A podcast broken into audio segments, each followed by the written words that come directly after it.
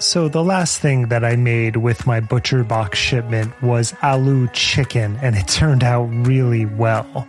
One of my favorite things is to get the shipment and then open up the New York Times cooking app and see what I want to create over the next few weeks. It helps my creative cooking chops, and both my wife and I really enjoy it. ButcherBox offers a variety of high quality cuts at an amazing price, plus, they have exclusive member deals, and they also have their own recipes although I am preferential to the New York Times app, but that's just me. And you can sign up today at butcherbox.com slash conspirituality and get their special deal. ButcherBox is offering our listeners a free for a year offer plus an additional $20 off. So for that year, you can choose salmon, chicken breast, or steak tips free in every order for a year. Sign up today at butcherbox.com slash conspirituality and use code conspirituality to choose your free for a year offer plus get $20 off your first order. Mom deserves the best, and there's no better place to shop for Mother's Day than Whole Foods Market. They're your destination for unbeatable savings, from premium gifts to show-stopping flowers and irresistible desserts. Start by saving 33% with Prime on all body care and candles. Then get a 15-stem bunch of tulips for just $9.99 each with Prime. Round out Mom's menu with festive rosé, irresistible berry chantilly cake, and more special treats. Come celebrate Mother's Day at Whole Foods Market. This episode is brought to you by Shopify.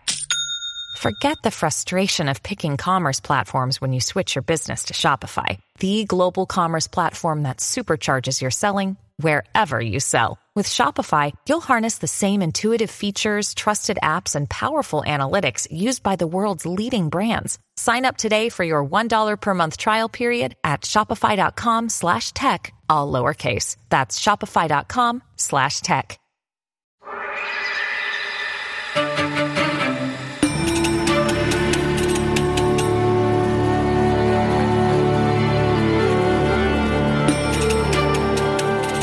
Hello, everyone. Welcome to Conspirituality Podcast, where we investigate the intersection of conspiracy theories and spiritual influence to uncover cults, pseudoscience, and authoritarian extremism. My name is Matthew Remski. You can catch us on Instagram at conspiritualitypod and support us at patreon.com slash conspirituality, where for $5 a month, you'll have access to ad-free main episodes and Saturday briefs, as well as over a hundred Monday bonus episodes, plus live streams and AMAs at the $10 tier. In the housekeeping department, I'd just like to flag our ongoing coverage of RFK Jr.'s conspirituality campaign. So, this past Saturday, I published a brief interview with friend of the pod and historian of American fitness culture, Natalia Petrzela, who shed light on Bobby Muscles and his recent workout campaign videos from the barbell patio of Gold's Gym in Venice Beach. We discussed sweat washing, the body shaming of soft liberals, and the ongoing legacy of Go You Chicken Fat Go from the John F. Kennedy era. The Bobby coverage will continue this Saturday with Derek's brief report on the candidate's recent online health summit, which gave a taste of how a Kennedy health agency might be staffed with some of the worst people in the world. On the panel were Mikki Willis, Sayer Ji, Sherri Tenpenny, and Del Bigtree, all moderated by Charles Eisenstein, who believes that shifts in collective consciousness are allowing the timeline of alien disclosure to manifest, which is a sign that the campaign of Bobby Muscles is also a quantum shamanic healing phenomenon. But today, I'm very pleased to introduce a sit back and relax episode for us and for yourselves we're going to run the first 40 minutes of the audiobook version of our book, which is called Conspirituality How New Conspiracy Theories Became a Health Threat. So, this is episode 161. The timeline is chaotic, which is a quote from the opening pages. The narrator for the audiobook is yours truly. I had the pleasure of recording the whole 14 hours over an intense but happy week this past March at Noble Street Studios here in Toronto, guided by Hachette audio producer Elise Green, audio director Allison Elliott Yarden, and studio engineer Mike Nakato. So today, you'll hear the preface, the introduction, and chapter one, which is called Charlotte's Web. We hope you enjoy it. We hope you buy the book.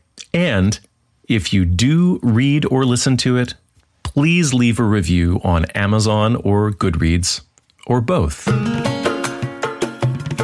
Prologue March 2020.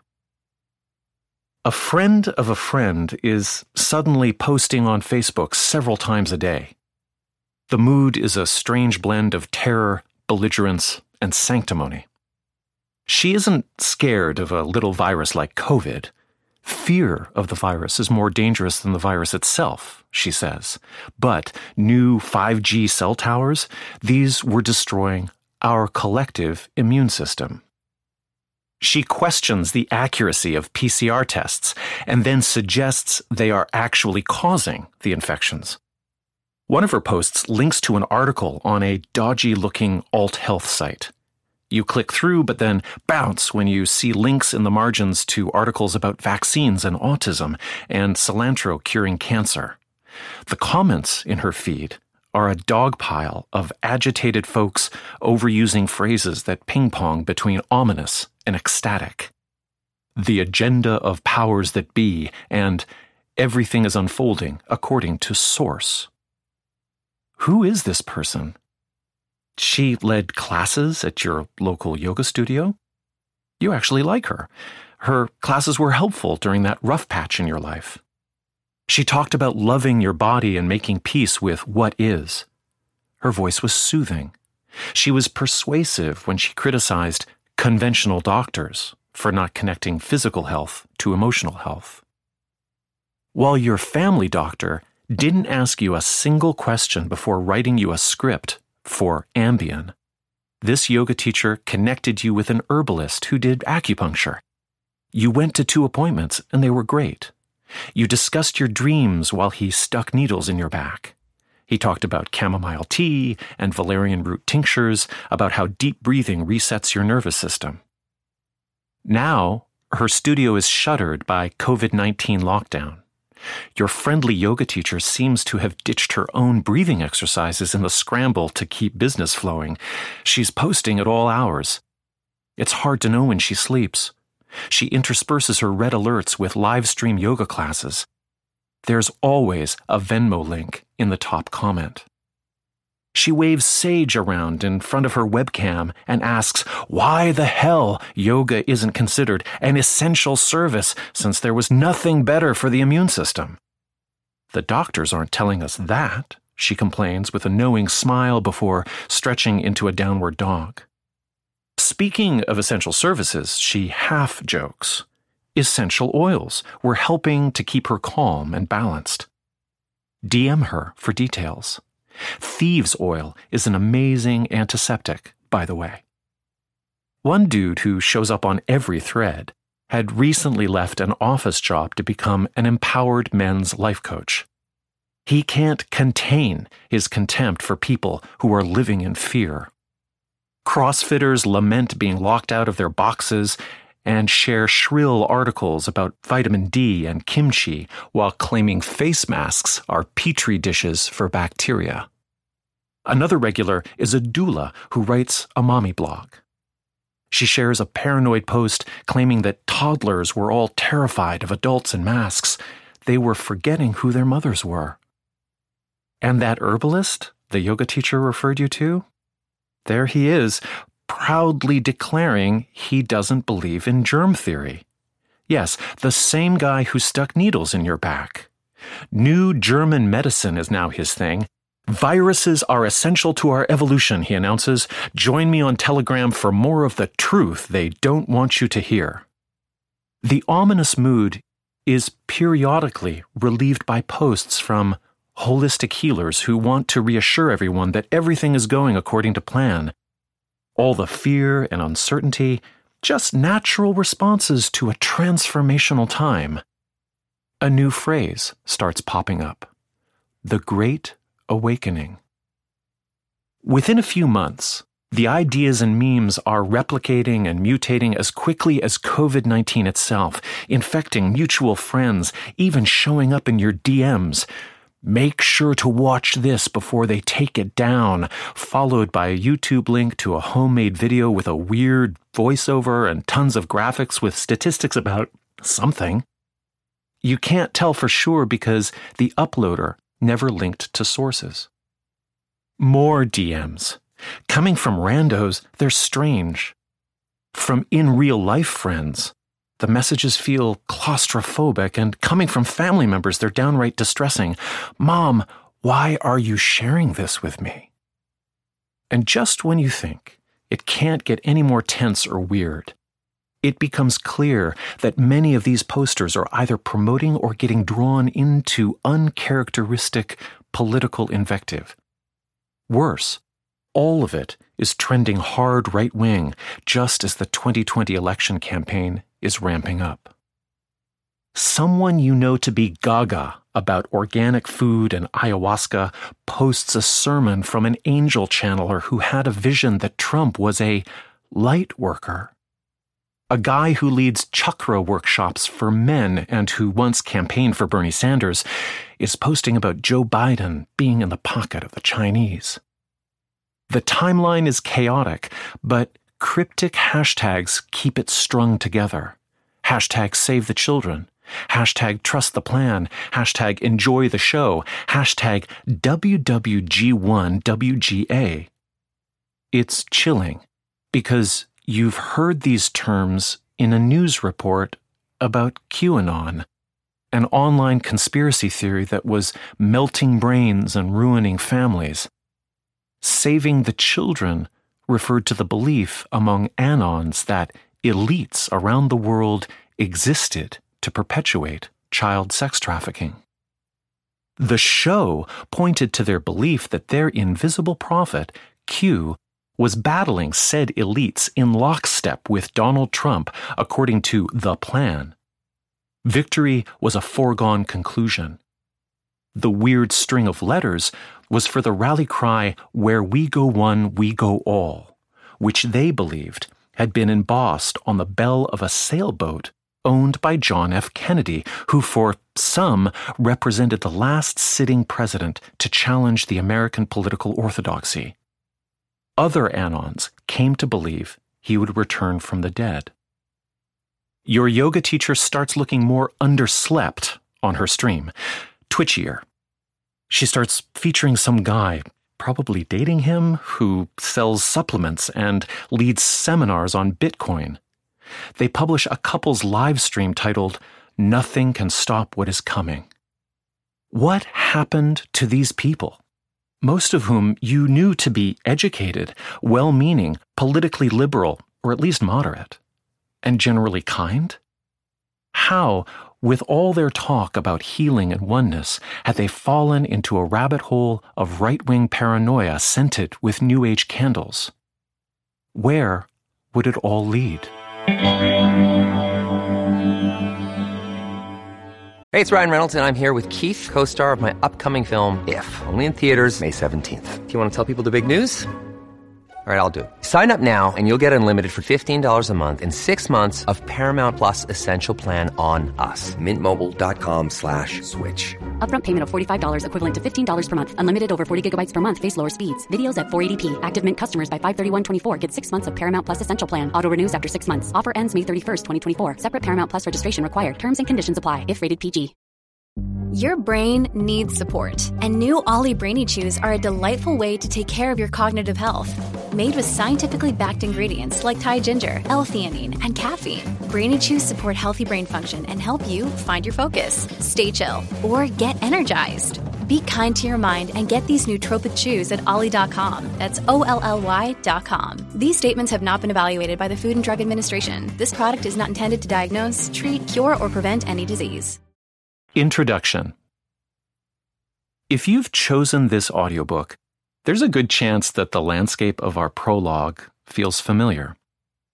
In early March 2020, a lot of us noticed our social media feeds starting to prickle with uneasy questions.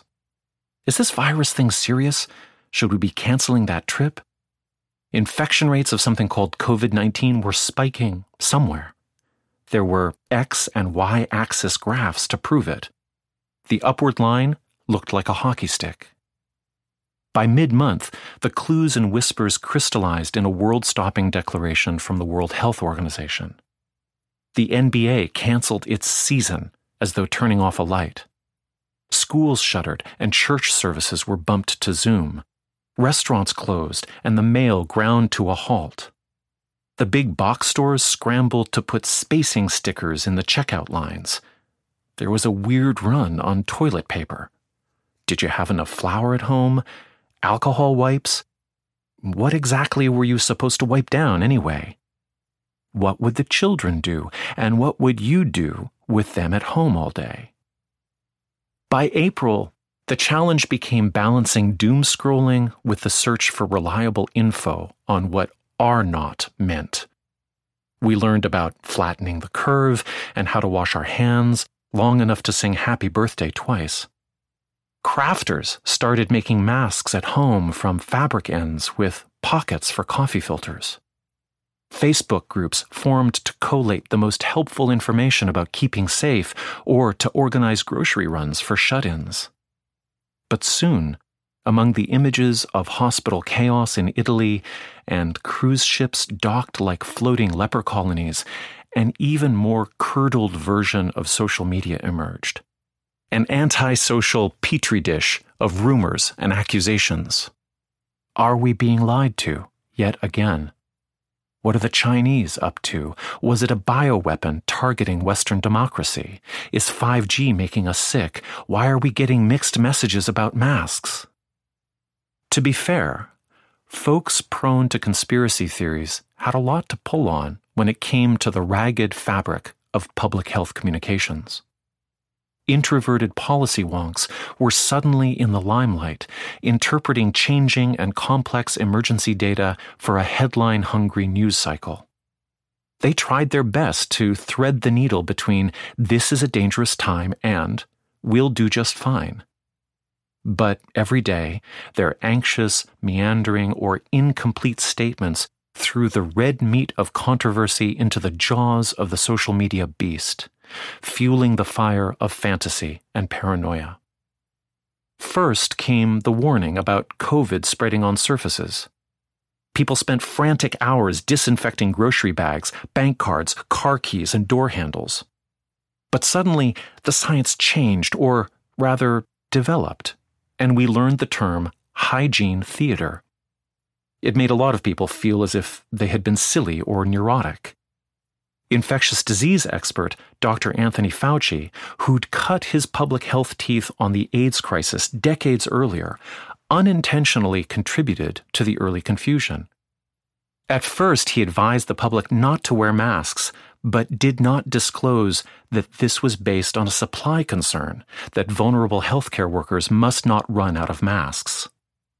When the headlines pointed to aerosolization as the primary route of contagion, suddenly masks were essential for everyone. At first, cloth was fine. Then it was blue surgical masks. Eventually, it had to be N95s. Could you catch COVID outside? At the outset, major newspapers said, yes, you can hypervigilant readers rained down a highbrow resentment on spring break beach partiers. Conservatives decried the framing of Black Lives Matter protests as acceptable, even noble, while churches or workplaces were shuttered. Were PCR tests reliable? Accessible? What did rapid flow mean? And who could be trusted to explain it? On the vaccine front, history will show that the COVID response was a wonder of global innovation and adaptation. But the news fog through which it was first told was garbled with amplified panic over exceedingly rare side effects. The mayor of Detroit turned away thousands of doses of the Johnson & Johnson vaccine, appeasing his citizens' inflated fears over the rare incidence of blood clotting as a side effect. Then, Pfizer released a flawed report on vaccine injuries. It would take many months for it to become clear that each facepalm in science communications, each vague reassurance, each bylaw that restricted employment but failed to support workers edging toward bankruptcy, each whiff of hypocrisy from public officials or opportunism from drug companies landed on cultural wounds that crossed political boundaries. While well meaning researchers and scientists were constantly working to keep up with the evolving science and offer the best assessments they could with the evidence at hand, social media was working in binaries to punish anything perceived as flip flopping. This gave everyone who was already on the edge of institutional distrust a boost of validation and a broader demographic to engage. The official responses to the COVID 19 pandemic illuminated the opacity of medical bureaucracy. The changing rules and the jargon they were delivered in reminded many of every confusing and queasy doctor's office visit they'd had. Lockdowns reminded some of all the times it felt like the cure was worse than the disease COVID exposed the craven policies of governments interested in health only as far as it could keep people working. It made many people feel more powerfully than ever before that they live in an age in which they are surveilled but neglected, in which they are managed but not heard. In hindsight, this very real social precarity and sense of institutional betrayal helped to foster an urgent desire for novel answers and individual empowerment.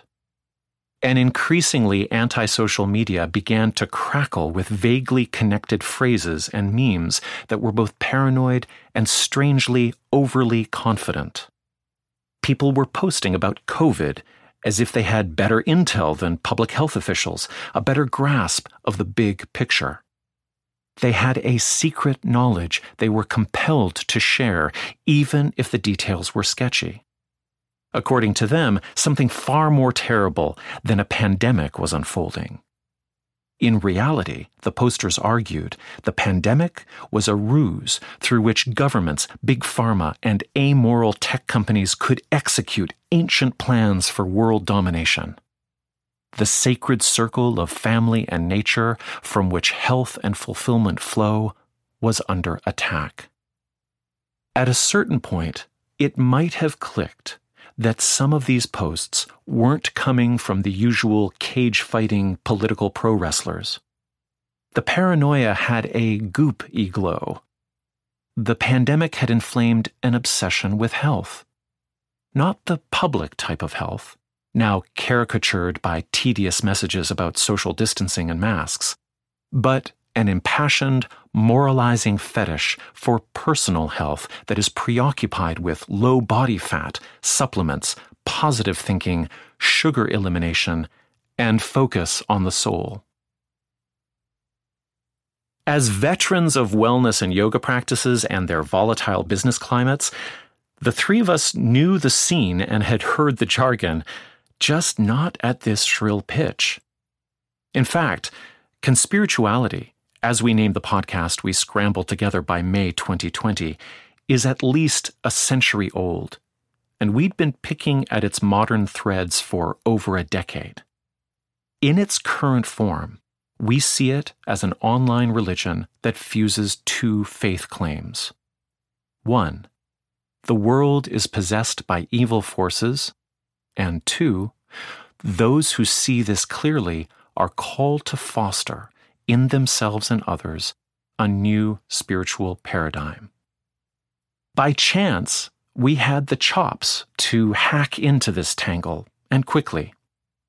Derek had been covering the pseudoscience of alternative health grifts as a journalist. Julian was a noted yoga world skeptic, I had graduated from years spent in two spiritual cults and into the world of anti cult activism and research. All three of us loved our ragtag chosen family of yoga enthusiasts, meditators, herbalists, organic farmers, and plant medicine psychonauts. We'd seen the clear benefits of non conventional and personalized wellness practices in our lives how non traditional spiritualities could help mend the wounds left by big religion and fill the space where conventional medicine had failed its patients.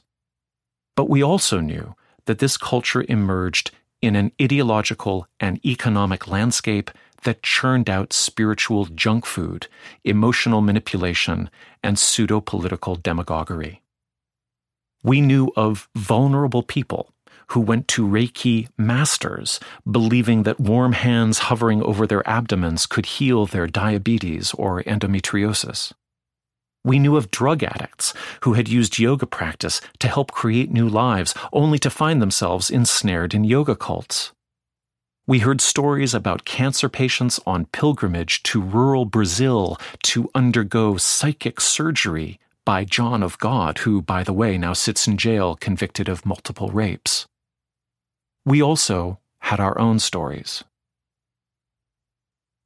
When Derek was 30, he was having anxiety and panic attacks. Over time, they became intolerable.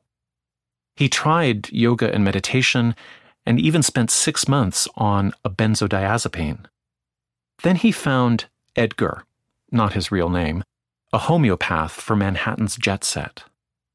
The initial consultation was long and probing, and it involved a series of very personal questions. He would later wonder about the point of this line of questioning. How could it possibly relate to the treatment? Given that most homeopathic products have no active ingredient and therefore no possible physiological benefit. But he was desperate for relief. He received a series of costly prescriptions for sugar pills with Latinate names. After four failed attempts at finding the right formulation, he lost faith in the treatment and stopped seeing Edgar. His anxiety attacks never stopped. When Derek was diagnosed with testicular cancer in his mid 30s, his hometown New Jersey friends rallied around him. But some of his friends and colleagues in the Los Angeles yoga and wellness worlds, where he'd taught classes for years, turned cold, sanctimonious.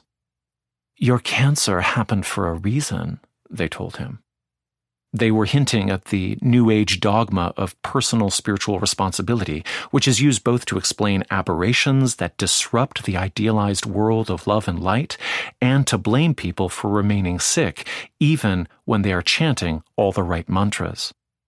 The truth, of course, was that Derek's cancer had real world causes. As a boy, he had an undescended testicle that required hormone therapy, a strong predictor for his eventual diagnosis.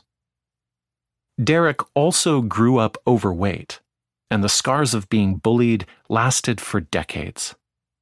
In his mid 20s, working in the wellness industry as a yoga instructor, music producer, and health journalist tilted him toward developing orthorexia, an eating disorder centered on an obsession with pure or clean foods.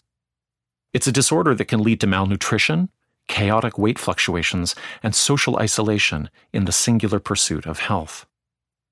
It took Derek 15 years to leave the fad diet hamster wheel as he realized that wellness world fat shaming was a professionalized and socially acceptable form of bullying. It sharpened his radar for seeing how pseudoscience intersects with ableism to devastating psychological effect. A big chunk of his health journalism went on to expose how wellness influencers, most of them not certified in nutritional sciences, capitalize on bodily dysmorphia to promote certain foods and demonize others, often for profit, while overlooking the reality that many people don't have access to healthy foods in general. Julian's first experience of the yoga world at 23 was shaped by his relationship with Ana Forrest, a world renowned teacher who described herself as the alpha dog of her tightly knit group. Forrest had a gruesome backstory of abuse and addiction, which she would recount at every sharing circle and workshop.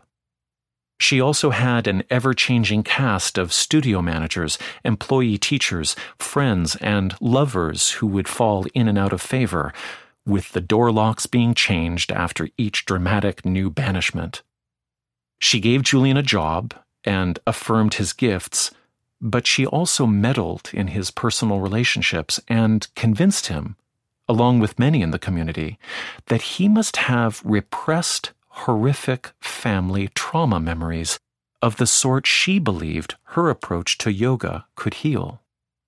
Disenchanted by how pop spirituality seemed to deny suffering in the name of magical thinking, Julian was captivated by Forrest's emphasis on facing one's demons. It turned out that Forrest had been influenced by a hypnotherapist who had guided her to her own recovered memories of awful abuse, both in this life and in previous lives.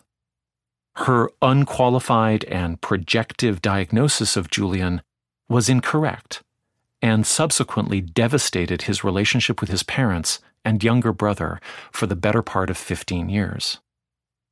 In his late 30s, Julian watched a friend and fellow teacher, Psalm Isadora, grow to national prominence on the strength of claiming to have found an approach to tantric yoga that had completely healed the trauma she sustained as a child in a fundamentalist Christian cult.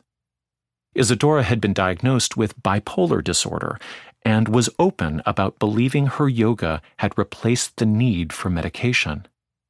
As her star rose, she started undergoing multiple rounds of plastic surgery, presenting herself in increasingly sexualized ways, and was cast in a reality TV show on the Playboy channel. Isadora was heralded as an inspiring voice for traumatized women, an exemplar of resilience, healing, and empowerment, until she tragically died from suicide at 42 while trying to kick her Xanax and alcohol dependency. She had gone cold turkey under pressure from a close group of friends who believed they could support her through it at home. The tragedy dovetailed with a tendency Julian had seen in yoga world to frame mental illness as either a spiritual gift or something that could be balanced out by enough yoga, meditation, wheatgrass juice, or going gluten free. Yoga, meditation, and other practices of self expression have remained important in Julian's life. But for him, it was clear that the spiritual marketplace, with its charismatic figures and ungrounded philosophies, often created more suffering than salvation. As an antidote, he turned towards science and psychology and went to therapy. When the crisis of conspirituality hit in 2020, he felt like he had some solid tools to deal with the trauma and to protect himself from figures who might take advantage of his vulnerability. I came to the conspirituality beat through the world of cult recovery. The first group I was recruited into in 1996 was founded and led by the American neo Buddhist monk Michael Roach. I first went to see him speak in a church when he swung through town, accompanied by his entourage of beaming college dropouts who sat in a circle at his feet. At one point, it seemed that Roach looked directly into my soul, even though the place was packed, as he said, You're going to die. What are you doing about it? I felt something crack inside. I was at a low point, a crossroads in work and personal relationships. Looking back, I was likely suffering from undiagnosed depression. But suddenly, here was somebody, a white guy like me, but in maroon robes out of the Middle Ages, who seemed to be speaking the truth amid all the ennui, cutting through the hypocrisies and dissociations of modern life. This was a person with an urgent message. That's what I wanted to be. Within months, I was following Roach around the world, tasked with transcribing and editing his talks for publication. My close attention to Roach's teachings helped me see something earlier than I otherwise might have. Roach purported to teach a strictly traditional Tibetan Buddhism, rooted in the renunciation of worldly concerns in order to develop limitless compassion. His capacity to recite long passages of Tibetan scripture from memory was impressive. But before long, it became clear to me that Roach was also making shit up, branding a strange cocktail of tantric worship and prosperity gospel hopium. He was clearly chasing big money, proselytizing to oligarchs from Hong Kong to Moscow about how Buddhism offered a pathway to ethical financial success. He was also exploiting his young followers, who were positioned within the group to become teachers in their own right, but typically failed to launch. One woman, decades his junior, played the role of Roach's spiritual partner, which meant eating from the same plate, never standing more than 15 feet away from him, and eventually living with him for a three year retreat in a yurt in the Arizona desert, practicing sexual yoga. Years after I had gotten out, Ian Thorson, one of Roach's closest disciples, died of dehydration and malnutrition in that desert, just beyond the boundaries of Roach's retreat center. Helping to break this news as a former insider catapulted me into cult journalism. I published a series of gonzo articles about Roach's group and my memories of Ian, including details about Ian's fragile mental health.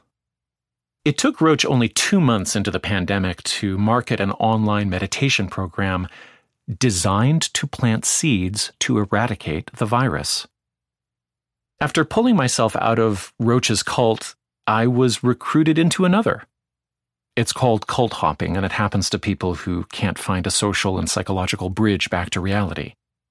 This second group in southern Wisconsin was called Endeavor Academy. The group's daily activities revolved around a book called A Course in Miracles, a sort of post Christian Bible for New Agers, popularized by the media magnate Louise Hay and perennial presidential hopeful Marianne Williamson. While at Endeavor, I watched Gloria, who was in her 60s, wither and die of aggressive cancer because the group's ideology valued miracles over medicine and because Charles Anderson, the dry drunk ex Marine spiritual leader, pretended he could heal disciples with his energy. I never knew Gloria's real name, but I knew that the group leaders didn't even notify her children when she stopped eating or when she collapsed for what turned out to be the final time during an ecstatic prayer session. I got out of Anderson's cult in 2003 Having strained my family connections and stalled out on my university prospects, I wound up hanging around the yoga and wellness world as a gig worker for another 15 years. It felt safer for a while, but over time it became clear that the dynamics that could crystallize into the brick and mortar cults I'd been caught up in, dynamics such as deception, hype, and charismatic leadership, were common throughout the yoga and wellness world the industry was decentralized and baldly entrepreneurial, but it functioned as a petri dish, incubating clumps of high demand groups. Although we came to this project from different angles cancer, deaths, cults one thing we all shared was the whoosh of riding yoga's economic boom as young gig workers in the aughts. It's given us a felt sense of how the current explosion of conspirituality is wedded to the drivers of the wellness economy. As an online religion, conspirituality today is not just a set of ideas that people come to value in their quiet and humble hearts. It is generated and circulated by virtual churches, revival meetings, and seance sessions in the form of small group courses and mastermind Zoom meetings how these religious networks function is inseparable from their means of support. The line between virtual worship and the e commerce that drives it is very hard to find. All of this comes at the tail end of a decades long process. Up until 2005, yoga teachers and meditation instructors would market themselves by posting paper flyers around town at health food stores, coffee shops, and on notice boards of the studios they gigged at. Workshops, retreats, and weekly classes all required their own branded angle, benefits, and style. Their personal inkjet printers were working overtime, and the most online anyone got was to post workshop announcements on MySpace. Suddenly, flyers required website addresses where people could find out more and sign up. Then came email lists, newsletters, subscriptions to newsletters. Leaders in the field were often former corporate executives who had left the rat race for the lifestyle race. They knew all about branding and customer experience. They could soft sell their communities of loyal fans.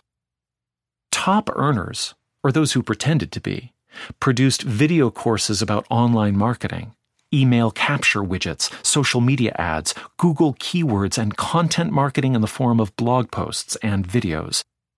And what good was all of it without selling products? DVDs, supplements, premium video courses, all of which were promised to generate oodles of passive income while spreading the gospel of spiritual prosperity. The movement matured to produce affiliate marketing schemes centered on free digital summits that allowed otherwise competing influencers access to shared lists and audiences. By the time COVID hit, a well oiled internet machinery was in place to reach millions of people across multiple platforms through massive online conferences.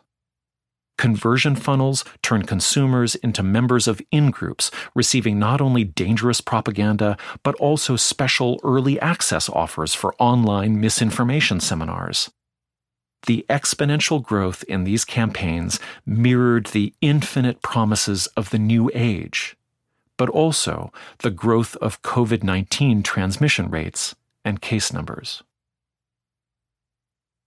What we didn't realize until years later was that this whirlwind of marketing techniques and sales funnels functioned as a delivery system for the pieces of a disturbing historical puzzle we can now identify as soft eugenics.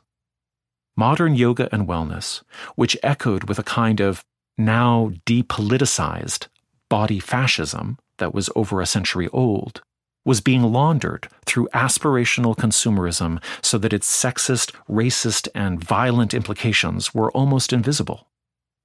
These were techniques by which we could constantly judge ourselves against impossible ideals of physical and moral fitness, and perform our virtues or confess our sins to dominant figures who held charismatic power those authorities assessed us with a warmed over version of the 19th century pseudoscience of physiognomy, the premise that the appearance and performance of one's body revealed character and social value. We didn't recognize the ableism that could easily curdle an otherwise wholesome yogic worldview, especially through the influence of American individualism. The twisted message was that if a person was injured or disabled, they were revealing the karmic punishment of their own unprocessed trauma. We didn't recognize the eugenics theme running unconsciously through all of it that flaws in bodies should be identified, corrected, and bred out of existence so that they no longer troubled the advancement of human evolution or the conscience of the privileged.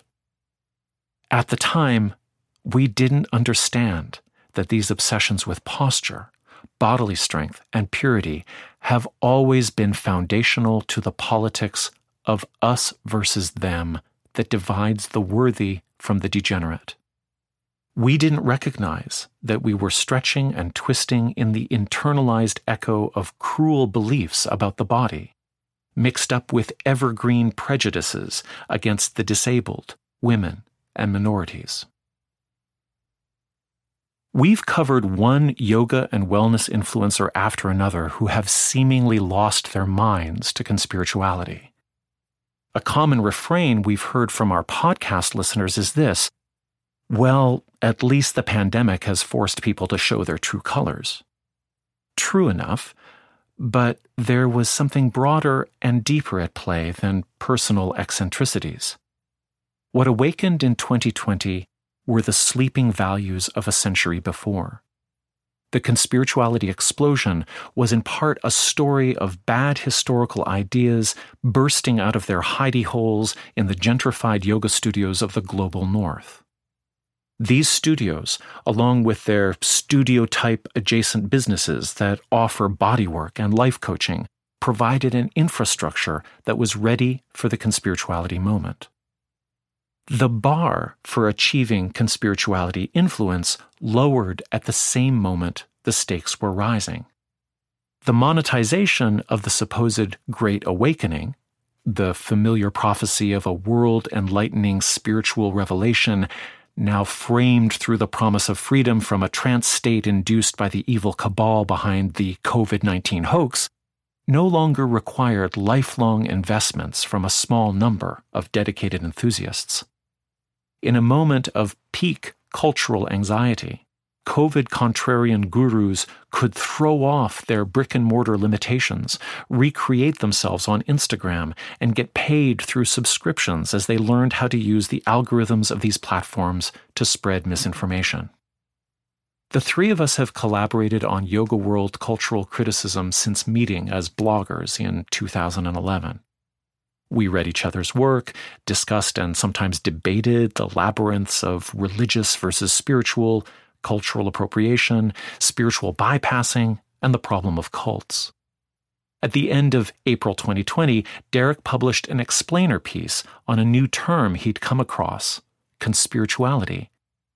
A month later, the New Age inflected anti vax documentary Plandemic went viral, prompting Julian to publish a viral piece titled The Red Pill Overlap, tracking the incursions of far right ideology into Yogaland. Within a week, we were on Zoom, resuming an old and now more urgent conversation. Since then, through our podcast, We've mapped this movement and its winding journey through anti vax fervor, anxieties over 5G technology, trumped up child trafficking panics, the violence of January 6th, the rise of Omicron and the hashtag OK groomer trend, the occupation of Ottawa, the war in Ukraine, and whatever else is happening as this book goes to print. Hopefully, Beginning this examination with a little of our own journeys gives our readers hope that, yes, the fog can lift. In part one of this book, we delve into the idea of conspirituality, what it is, how it works, and why it ensnares so many people. Part two unearths the historical tensions and perennial brainworms that have degraded cognition in the wellness world. In part three, we introduce you to our rogues gallery, the most egregious examples of influencers who instrumentalized conspirituality in the COVID era along a spectrum of earnestness and deceit. In part four, we share the stories of some of those who have been impacted by conspirituality, the lessons they have learned, and what they can tell us about the future of this shared disruptive dream. Finally, we share insights from the experts we've had on our podcast.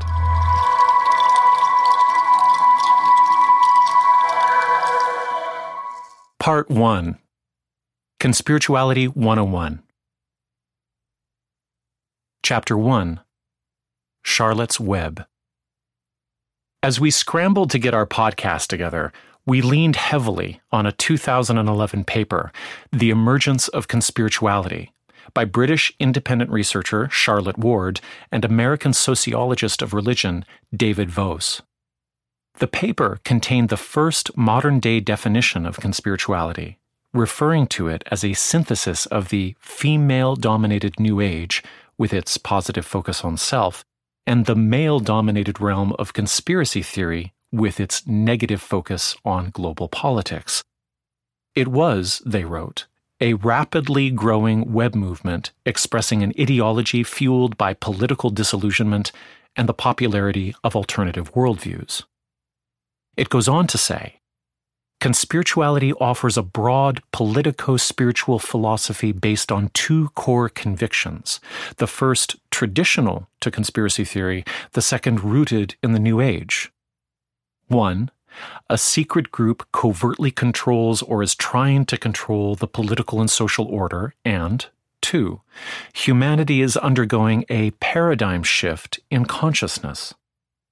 Proponents believe that the best strategy for dealing with the threat of a totalitarian New World Order is to act in accordance with an awakened New Paradigm worldview.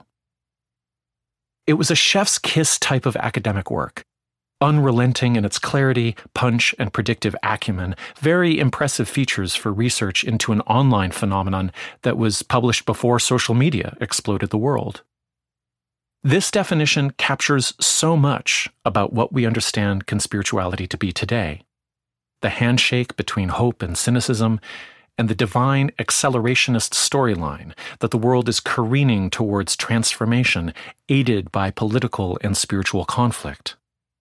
The formula had immediate application as we tracked influencers and their followers. On the gender front, we indeed tracked female doctors, channelers, and at least two women cult leaders who presented the female oriented positive focus on the self, echoing Ward and Voas's observation that the majority of New Age and wellness enthusiasts are women. But we also saw preacher men and bro scientists pushing a negative focus on global politics, who in some cases began to integrate arguments for gun rights into their views on natural empowerment. But of course, there were also plenty of new agey men and loads of conspiracy theorist women on our beat. Regardless of gender, conspiritualists convene at the spa or at the MMA octagon they indulge in self care products, but also cloak and dagger political intrigue. They crave nurturance, but also dominance. They come with many identities, but vibe together to conceive and awaken new paradigm. Having been embedded in yoga studios and alternative health circles for decades, we began exploring the real world impact conspirituality was having on the people in our orbit. Informed by the work of Ward and Voas, we found ourselves studying the explosion of new conspirituality themes through the interplay of COVID denialism, the reactionary politics of Trump, anti vaccine fear mongering, and a cultish surge of prophetic spiritual dynamics conspiritualist viral messaging slipped into an already seamless e commerce delivery system that leverages social media, email marketing, and websites designed to sell books, video courses, and online conferences to passionate followers with shared fears and longings. While we wouldn't have gotten far without this paper, we also have to report upfront that we were duped by its lead author. Charlotte Ward was not a dispassionate scholar of a new religious movement. She was, in her own words, an enthusiastic conspiritualist, at least until around 2015, when her online footprint vanished into thin air and became relegated to the web archive. Prior to that, she was an active participant in the online outrage mill that churned out macabre conspiracy resources and set the stage for the explosion of QAnon two years later. Ward's aim in studying conspirituality was not academic, it was sectarian, even propagandistic. It appears her goal was to academically legitimize conspirituality as a politically neutral cultural orientation and practice. The bulk of her original website, conspirituality.org, now archived, records her breathless use of web analytics to track rising interest in what she termed a global awakening. She giddily presented reports on the rise of web searches for keywords such as Illuminati in Hungary and Poland as proof that transformation was at hand. The Illuminati is one of several names for the imaginary elite cadre of bankers, politicians, and intellectuals purported to secretly control the world. Since 1981, David Voas, Ward's collaborator on the paper, has been building a meticulous archive of research on religious movements. But he takes very little credit for the ideas that define conspirituality. Charlotte deserves full credit for the paper that was ultimately published, Voas said by email. I did my best to give it an academic gloss, and I can't now remember exactly how much I contributed, but the core content is hers. That core content shines with what appears to be scholarly distance. Ward describes the New Age view as a natural state of spiritual wholeness, obscured by a modern loss of magic and mystery, rendering humanity out of touch with the earth and our inner knowing of transcendent truths. by trusting the spiritual guidance of synchronicity, reading the signs, and debunking the lies of materialist science. The New Ager perceives a universe of paranormal phenomena, divine purpose, natural herbal healing, and immersive metaphysical meaning. Against this, Ward juxtaposes the mindset of conspiracy theorists preoccupied with uncovering the hidden patterns that expose a dark and paranoid vision of the world in which nothing can be trusted. Cabals of villains with nefarious agendas manipulate current events and hypnotize innocents with lies and stratagems. Their bloodlines extend back into an ancient demonic past and forward into a transhumanist and alien hybrid future. In Ward's formulation, what connects these two seemingly opposing groups, New Agers and conspiracists, is a penchant for seeking patterns and a belief that hidden truths can be discovered through alternative methods by those who truly want to wake up. Where New Agers gravitate to conspiratorial explanations for why there is no evidence to support their favorite paranormal or alternative medicine beliefs, conspiracy theorists flirt with the idea that exposing and vanquishing evil cabals will inevitably lead to a predestined utopia. The impulses toward debunking, retribution, and spiritual awakening flow into each other seamlessly. As clients seek to expose, depose a shadow government, Ward writes, ideas that others are becoming awake and aware or shifting in consciousness lend encouragement. People are awakening to a new interconnected paradigm in which they remember their infinite power. Ward's clients, such a strange word for a religious studies paper, ground their views in personal spiritual epiphanies. It's a theme with a long history within the New Age and wellness worlds. Whenever a client faces pushback over implausible claims about such things as the nature of the universe, the efficacy of a meditation practice, or the value of turmeric in combating cancer, they will typically say that the doubting Thomas simply needs to experience these things themselves. Then they will believe. In the COVID and QAnon eras, this axiom shows up in the command to do your own research and in the co optation of taking the red pill moment from the Matrix series. Ward's scholarship at first seems solid, but on her archived website, the enthusiasm hidden within her analysis shines through. If you are into internet truth and conspiracy theory or alternative spirituality, Ward writes, you will have heard about the global awakening. This is what we are looking at. And if you ever feel awake and alone, well, the numbers prove that you are not. Feast your eyes on our data and subscribe to our blog to keep up to date with the numbers. When it came to conspirituality, Voas notes carefully, Ward was a participant observer.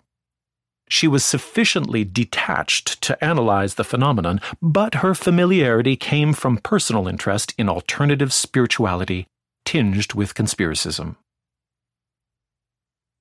A big red flag waves over Ward's fondness for the British conspiracy mongerer David Icke, who preaches that humans are controlled by alien reptiles and who has endorsed the anti Semitic urtext of 20th century conspiracy theories, the Protocols of the Elders of Zion. On her website, Ward quotes Icke to defend the conspirituality movement against charges of racism and anti Semitism. We need to drop the ludicrous, childish labels of Jew and Gentile and Muslim and all this illusory crap, Ward quotes Icke as saying, and come together in the name of peace and justice for all. There is not a Jewish injustice or a Palestinian injustice, there is simply injustice.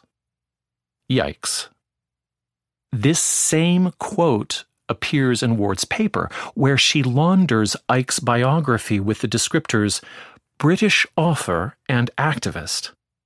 She lets his quote stand unexamined in the academic setting and then uses that omission on her personal site to prove its truth. We have had published a peer reviewed article, Ward gloats, which states that conspirituality is not about racism or anti Semitism. The truth is that an unchallenged quote from England's version of Alex Jones shows that conspiritualists can sound like pacifists if key facts are omitted. But as the history of conspirituality will show, it's naive to the point of negligence to argue that the movement isn't rife with anti Semitic, racist, and fascist themes, and that, like Icke, it tries to present itself as centrist rather than right wing. Ward's views can also be obscured by her cosmic scope. Conspirituality is conscious conspiracy, she waxes, in a passage that links to Icke and the British conspiracy website thetruthseeker.co.uk and Ancient Aliens star and Illuminati tracker David Wilcock. Wilcock, a QAnon booster who hints he may be the reincarnation of famed 19th century clairvoyant Edgar Cayce, believes the disclosure of secret human contact with aliens is about to usher in a global spiritual transformation. Ward shared enough of Wilcock's concern with global pedophile networks that by 2014 she was embroiled in researching a moral panic in London's Hampstead neighborhood. Now known as the Hampstead hoax, it saw 175 adults subjected to mob allegations of satanic ritual abuse. The main target of the allegations was a man named Ricky Dearman, as the eventual court judgment described, Dearman's children were physically and emotionally coerced by their mother and her new partner into fabricating a lurid tale about him and fellow teachers at Christchurch Primary School. That tale involved a satanic cult which drank babies' blood and cooked children in a secret room at the local McDonald's. The stories predicted and predated the precursor to QAnon, the Pizzagate conspiracy theory, by almost two years. And their source predicted the porous boundary between the puritanical extremism of yoga and wellness culture and the drive to spread satanic panic conspiracy theories.